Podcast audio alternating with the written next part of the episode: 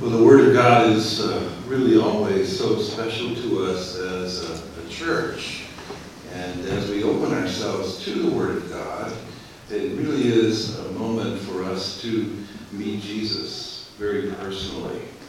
Uh, and both the, the Old Testament reading of Sirach and St. Paul's letter to the Corinthians, and then the Gospel also, really begins to tell us how we are called to live as disciples of Jesus Christ, how we are called to uh, follow him, and how we are called to meet him in a real way in our lives. Um, you know, I, I, really have been always touched by uh, St. Paul, especially. And in his letter to the Corinthians, he quotes the Old Testament, but it talks about death, and death, where is your sting? In other words, all of us, we know, are going to die in our human flesh. But St. Paul is telling us there's more, much more actually. And that actually begins to be, needs to be the center of our lives.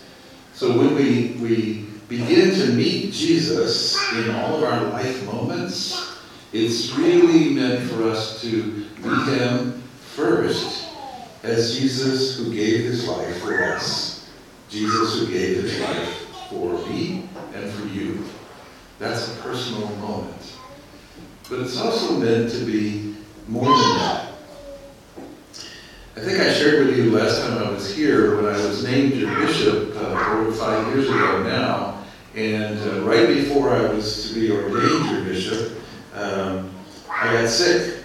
And I was in the hospital for a full month before I got here. And uh, I found myself in the hospital getting not stronger and stronger, but weaker and weaker physically. And so it became really a moment for me personally to meet Jesus in the suffering. Meet Jesus in the suffering. And that's not unlike what happens to us in our lives. This was just a little more extreme. And it got to a point where in prayer, I was simply asking the Lord, okay, you decide. You called me to be the bishop of the Diocese of Biloxi, but if you want me there, you have to keep me on this side of the grass. Otherwise, pick somebody else, and I'm coming home. Um, and it, in the end, that's really what it becomes for us in absolute humility, in the weakness of our bodies, in the weakness of being human, but to meet the glory of the Lord, to meet Jesus risen from the dead. That changes everything. And of course, obviously, he answered that prayer and said, No, you're not getting out of this. You're going to be the fourth bishop of Biloxi. Here we go. Uh, and, and that's been a blessing. But it was also an invitation to me to accept the call in true humility and in this flesh here. And in a similar way, Jesus does the same thing for each of us. He, he, he says to us in the moments of difficulty, in the moments of trial, in the moments of struggle, I'm there with you first. And if especially if it's a moment of deep suffering, whatever it may be, I'm there with you, and I know what it feels like. That's why I died on the cross for you. That's why he died on the cross for me. He knew what it was like to, to be in the hospital for a month. Uh, and that moment is meant to be the moment in which it all changes into a moment of the resurrection. Because if we let him in, we let his grace really touch us, it changes and it becomes a resurrection moment. And once the resurrection has touched something, it's never the same. Trust me. Never the same. It becomes a moment of not just sadness and sorrow and sex, shame and guilt, but it becomes a moment of glory, of grace, of risen from the dead, of sharing in the life of God forever. Forever. That's actually what the hospital stay became for me a moment of the resurrection. coming out of the cross, yes, but a moment of the resurrection. And that's really who he calls us to be people of the resurrection.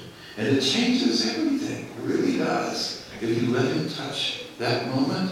So in our family difficulties, or our personal challenges, or our struggles we may have at school or work, whatever may be going on, moments in which Jesus calls us through the cross into the resurrection. And thus, St. Paul could say, Death, where is your sting? It's gone. Because we know we shall rise with him forever, all of us who are baptized in Jesus. So our English-speaking folks, if you just pause for a moment, I'm going to give a summary in Spanish, and I promise it's going to be quick. So, para los que hablan español, un sumario de la homilía es que cada, momento cuando recibimos el sacramento del bautismo es el momento en que recibimos la promesa de la vida eterna. Entonces, en la vida hay dificultades, problemas, cosas como así, pero en realidad tenemos que ser gente de la resurrección de Cristo, en que encontramos a nuestro Señor Jesucristo en nuestras vidas, en nuestras familias, en nuestro trabajo o en la escuela, como quiera. Jesucristo está presente con nosotros. Y de ser gente de la resurrección, toda vida está cambiada. Toda vida está cambiada. Entonces rezamos para esa gracia durante esta misa. How about that for a quick summary? Yeah. Let's stand.